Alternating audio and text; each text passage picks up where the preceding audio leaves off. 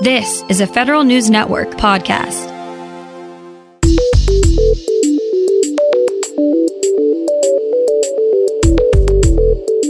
Coming up on today's Federal Newscast, a new spending bill to keep the government open for another month has been brought forth in Congress. One particular new amendment to the NDAA calls on the Pentagon to reveal if it experimented with disease-carrying insects. And the White House reminds agencies the Government Accountability Office's recommendations are just that. These stories and more in today's Federal Newscast.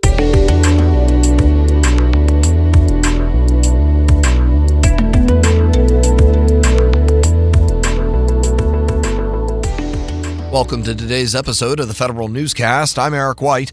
House Democrats introduce a continuing resolution to keep the government open until December 20th. The CR also ensures military active duty service members get a 3.1% pay raise on January 1st. It provides full funding for a fair and accurate 2020 census as well, and will also pay for mobile questionnaire assistance centers. The CR still needs to be passed by both houses and signed by the president by the end of Thursday to avoid a shutdown. A proposal in the 2020 Defense Authorization Bill would require the Defense Department Inspector General to tell Congress if the department experimented with the idea of weaponizing disease-carrying insects. Roll Call reports the amendment was introduced by Representative Christopher Smith. It commands the IG to conduct a review of whether DOD experimented with ticks and other insects regarding use as a biological weapon between the years of 1950 and 1975. If it did, the IG must then also find out if any of the insects were released out of any laboratory. The Homeland Security Department Inspector General takes a dig at the Trump administration. More now from Federal News Network's Tom Temin. The IG lists managing operations amid executive vacancies and turnover as the top department challenge this year. In its annual exam, the Inspector General lists as second coordination of efforts to deal with the flood of migrants at the southern border. Cybersecurity comes in third. The report says the leadership question affects everything DHS does, including attracting and retaining talent and championing the workforce generally. I'm Tom Temin. The Office of Management and Budget is reminding agencies that the determination of whether they have violated the Anti-Deficiency Act and spent money they don't have is up to them and the administration and not the Government Accountability Office. OMB updated Circular A11 in June, but sent out a reminder to agencies earlier this month after GAO issued several opinions that said agencies went afoul of the law. The memo says since GAO is part of the legislative branch, executive branch agencies are not bound by GAO's legal advice. One agency is finding a successful path to shared services. Federal News Network's Jason Miller has details. The Labor Department will complete a major consolidation of back-office functions over the next year. Labor is bringing 13 human resources systems down to one, 26 IT application organizations down to one, and 3 to 4 different procurement offices down to a single organization.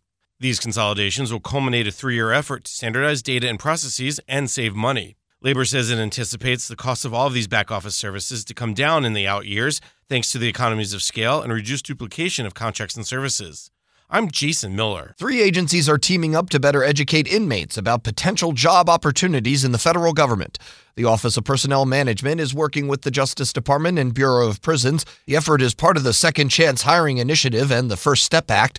OPM developed a series of informational guides to dispel common myths about the federal hiring process. It's also hosting webinars to teach inmates about resume writing, USA Jobs, and to answer other questions about the hiring process.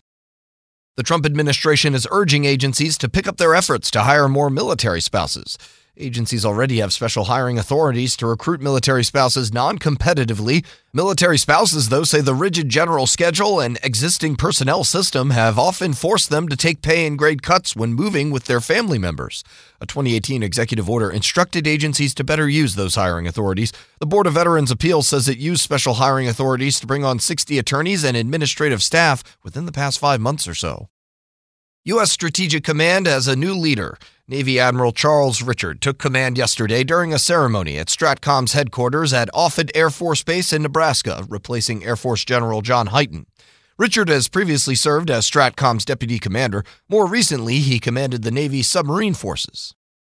U.S. Space Command is strengthening its ties with private space companies. U.S. leaders are finding more innovation is coming from industry. Space Command is creating a commercial integration cell that keeps satellite providers in close contact with space operators.